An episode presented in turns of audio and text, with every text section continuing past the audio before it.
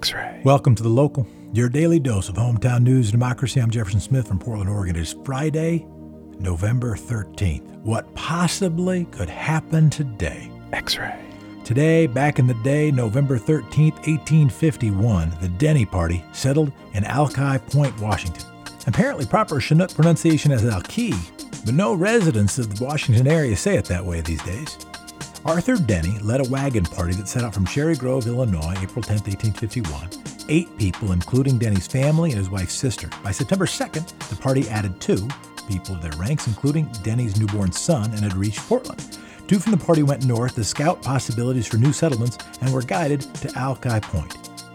Joined by several new members, the rest of the party boarded the schooner Exact on November 5th from Portland to Washington. After moving around a bit over the next few years, the Denny's, along with the settler families, eventually decided on Elliott Bay. This would form the nucleus of what would become Seattle.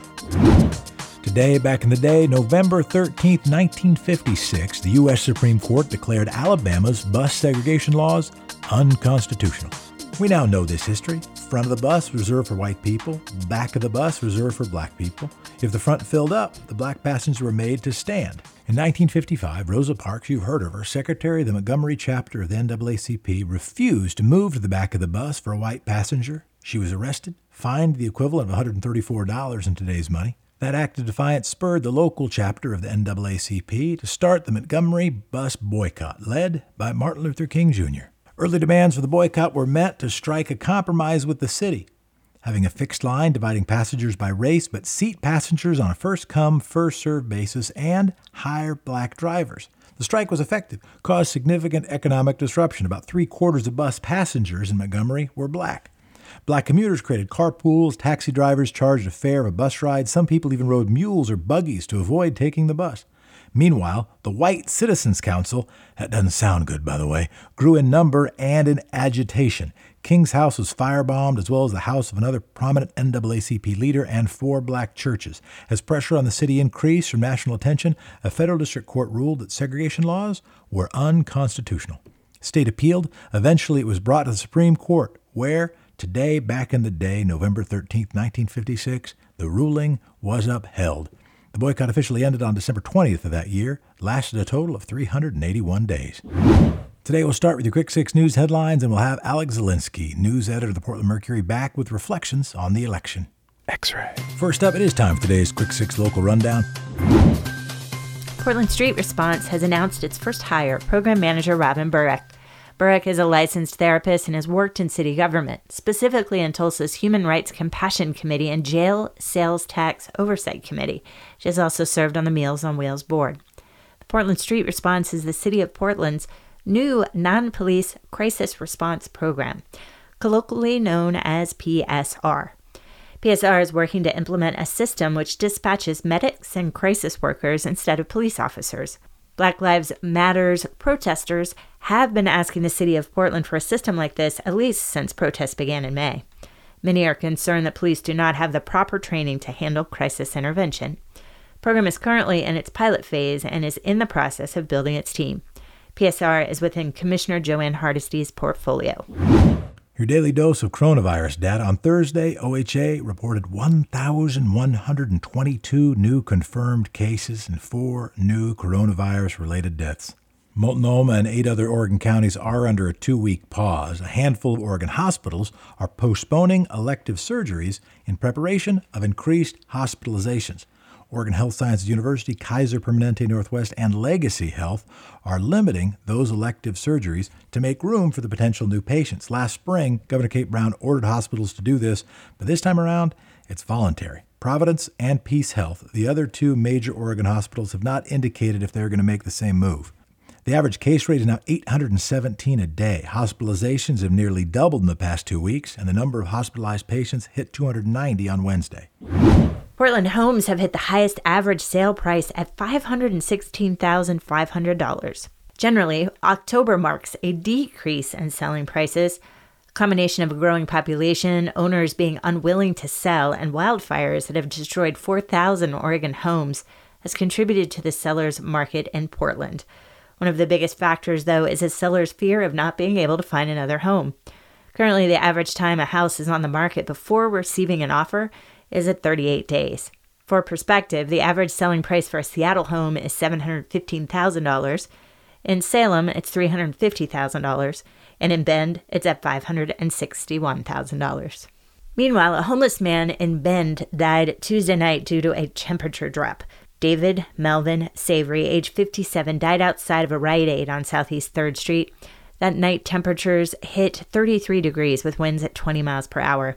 At the time, Savory was on the wait list for several local shelters, but Bend does not currently have a warming shelter. A warming shelter location was secured only two weeks ago, while community members typically complain about their placements. The new shelter will be running in early December and will accommodate 50 to 70 people. Local homeless service providers are worried Savory's death will not be the only one this year. That night, a neighbor brought Savory food and blankets before he went to sleep. The Deschutes National Forest is prohibiting campfires, camping, chalking, and defecation in its roughly 700 caves. The new rules aim to protect the delicate ecosystem and ensure fond memories for visitors. The caves have been subject to graffiti, pooping and garbage for the last several years, and cleaning a cave is a hefty task. Don't go pooping in the cave! Neil Marchington, chairman of the High Desert Grotto, said it took five days to clean a 1,600 foot lava tube in 2019. That's one name for it. The new rules can be found on the USDA website, and they apply to all of the Deschutes National Forest caves. Good news. Yesterday was the 50th anniversary of the state sponsored whale carcass explosion on the Oregon coast. It's an infamous piece of Oregon's history and also one of the most mind boggling decisions the state has made. In 1970, a 45 foot, 8 ton sperm whale carcass washed up on the Oregon coast in Florence. At the time, the coast was managed by the State Highway Division, and they decided the best way to get rid of the odorous body was to explode it with a half ton of dynamite. The concept was similar to the removal process of a boulder. Upon detonation, Larry Bacon, a reporter with the Register Guard at the time, said, All of a sudden there was this hundred foot geyser of blood, blubber, and sand going up into the sky. It was like a blubber snowstorm with tiny particles of blubber floating down after the big chunks. Last year, the site became a landmark called Exploding Whale Memorial Park. And in some political news, Oregon Governor Kate Brown's chief of staff, Nick Blosser, has quit to join the team of Joe Biden, President elect of the United States. He's served as Brown's chief of staff since 2017, and he's going to be the state lead in intergovernmental affairs in the office of the Biden Kamala Harris transition. Don't know yet whether Blosser will come back to Kate Brown's team after the transition is over. And Brown announced that Deputy Chief of Staff Gina Zejdlik will replace Blosser. And that's today's Quick Six Local Rundown. X ray. Alex Zielinski, news editor of the Portland Mercury, joins Jefferson Smith to break down the recent races that shaped the future of Portland City Hall. Here are Alex and Jefferson. Alex, it seems like a little bit has happened since we last spoke. Yeah, it's been I don't know, it's just been maybe two weeks, but a lot has a lot has gone down. I'm still kind of reeling from it what were the what are your biggest reactions? I know there's more than the election, but that's something that you and I haven't had a chance to debrief at all on. Yeah. Uh, and before that, how are you doing? By the way, how are you doing as a human being? oh, I'm doing fine. Um, I feel like this is the first. It's almost a slow news week in a great way that, and I haven't had one in a while. I mean, there's still news. There's still a lot of important stuff going on, but compared to previous weeks, I feel like I finally have had a second to take a uh, a breath but uh, but yeah, the election definitely is the the thing still kind of um, on my mind and has taken up a lot of the past few weeks. Um, I you know it was it's interesting getting the local um, results while still waiting for the national results and kind of being in limbo for the pat you know for the five days or whatever that was it seemed like a very long time um, but I was thankful to to have some local um, some insight in the local kind of the future of the uh, local government. In the meantime, um, I was surprised uh, by I was surprised by how um, big a win uh, Mingus Mapps had on the city commission. Um, okay, so yeah, say more. Yeah, yeah. I mean, I, I don't have the number off the top of my head, but it was a pretty big. He had a pretty big lead in the you know 12, 15 um, percentage points ahead of Chloe Eudaly, who's the incumbent. And, you know, there were rumblings and there were polls that showed that that was something, um, you know, that he had a had a lead on Eudaly, but it was surprising to see how large that was, especially compared to um, another race that was kind of un, unclear how uh, how close or far apart the two competitors would be. The mayor's race, um, which was which was pretty uh, close, you know, with with the circumstances at hand. Um, it was interesting to see. I think a lot of people have pointed this out, but the majority of um, voters who participated in the in the mayor's race voted uh, not for the winner. Uh, voted uh, either for uh, Sarah Iannarone um, or a write-in candidate, uh, as opposed to the mayor who who won, but he won with um, you know the vote was kind of split between in some ways between Iannarone and, and write-ins. And so, you know, it's interesting talking about, yes, he, he won a second term. And I think that's, um, there's a lot of potential and, it, you know, interesting stuff he could get done in the next four years. But with that, he has a reminder that there's still a lot of people who did not support him um, in this race. And, and, yeah, let's dwell on let's dwell on both of these. Let's let's go in the order yeah. that you took. Yeah, Mingus Mapps. I'm looking at the at least the best results I've got here. Mingus Mapps won by about forty thousand votes, just a little uh, forty thousand seven hundred votes, uh, and which translates to about twelve points, uh, maybe 12 and a half points. So yeah, wasn't uh, wasn't a super close race. Uh, but Chloe Eudaly didn't get. You know, she had two thirds of primary voters not voting for her. Uh, right. Which were you surprised more by, the margins of results in the mayor's race or the margins of results in the city council race? That's a good question. I think, you know, I think with the city council race, I was kind of expecting, I was expecting the pieces to fall in the mayor's race pretty similar to, to how they did. Um, and and I, I was I wasn't going to be surprised if Mingus Mapps won, um, but I was and maybe that's just me like being so plugged into city council. Um, i was surprised that there wasn't more of a turnout for chloe Eudaly. i mean that being said you mentioned the primary race and how um, uh, Eudaly still got you know just a third of the vote. And and the other person the other kind of contender in that race former mayor sam adams um, backed uh, mingus Mapps in this race and so it kind of makes sense that folks who are following him uh, would be directing their votes towards Chloe Eudaly, and so, or again, towards Mingus Maps. Um, so, you know, neither are incredibly surprising, but that one, that gap for me, uh, just stood out a bit more, especially not seeing it really narrow at all after the first, um, the first, uh, you know, n- numbers coming in at, at 8 p.m. on election night.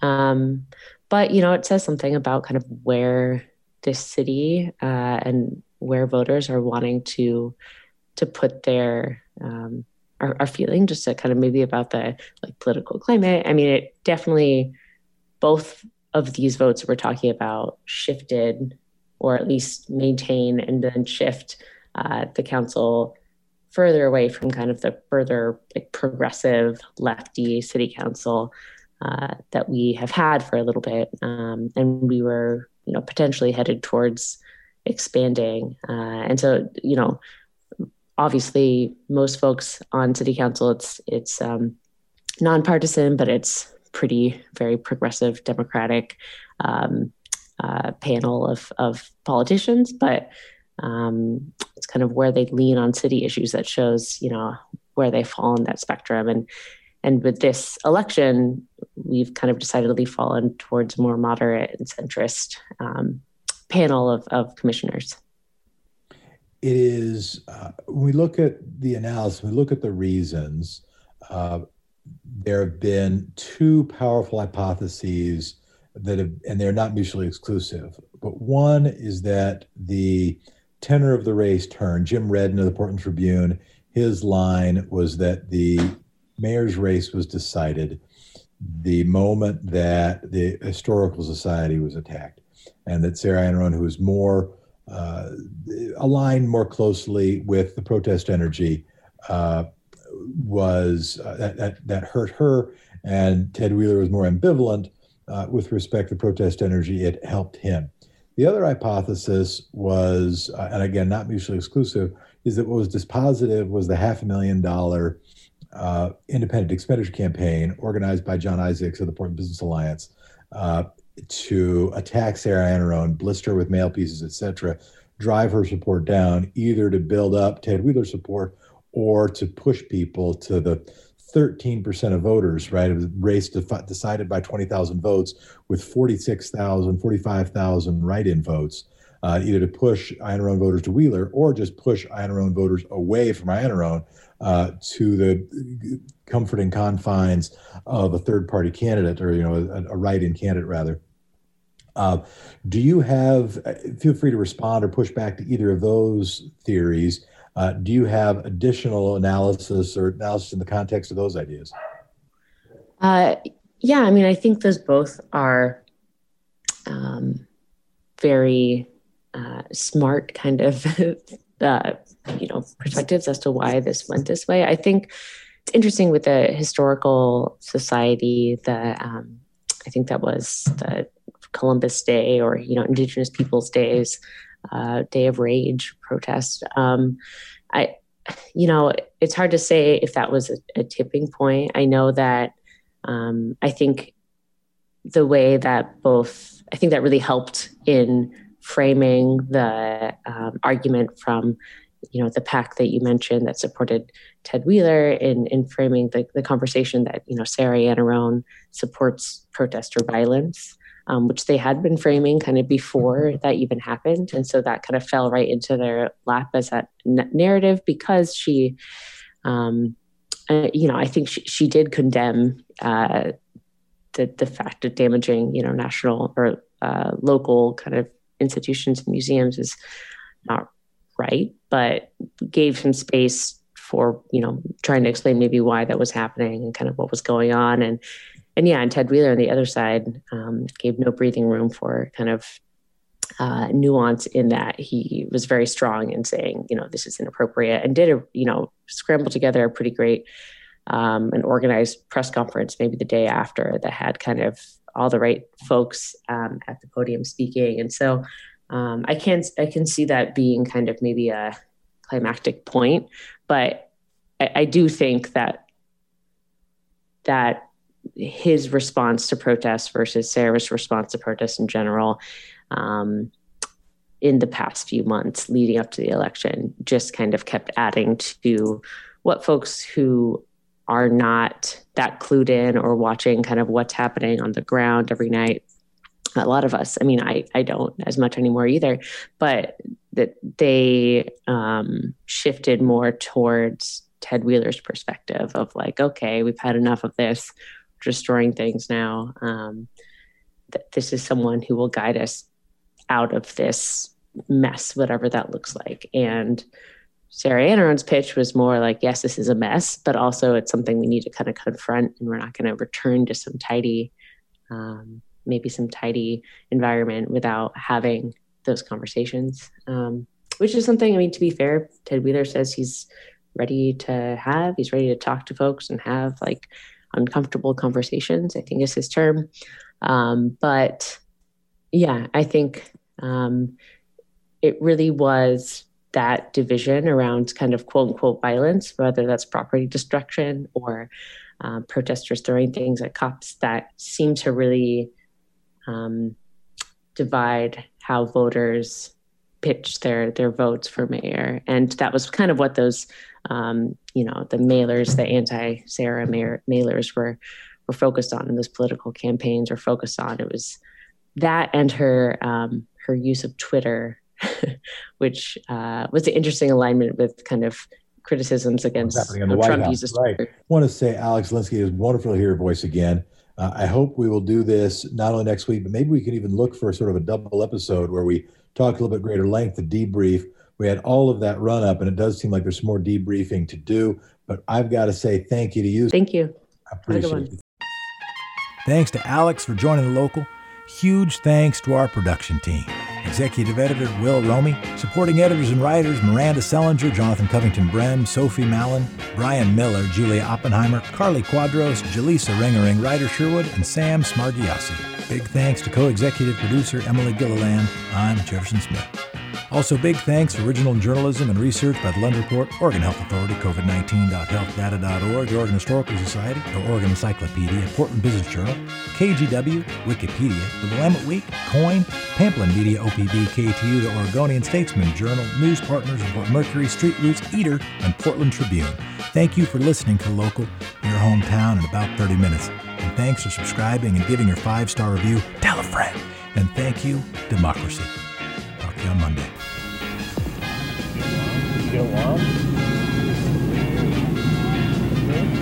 All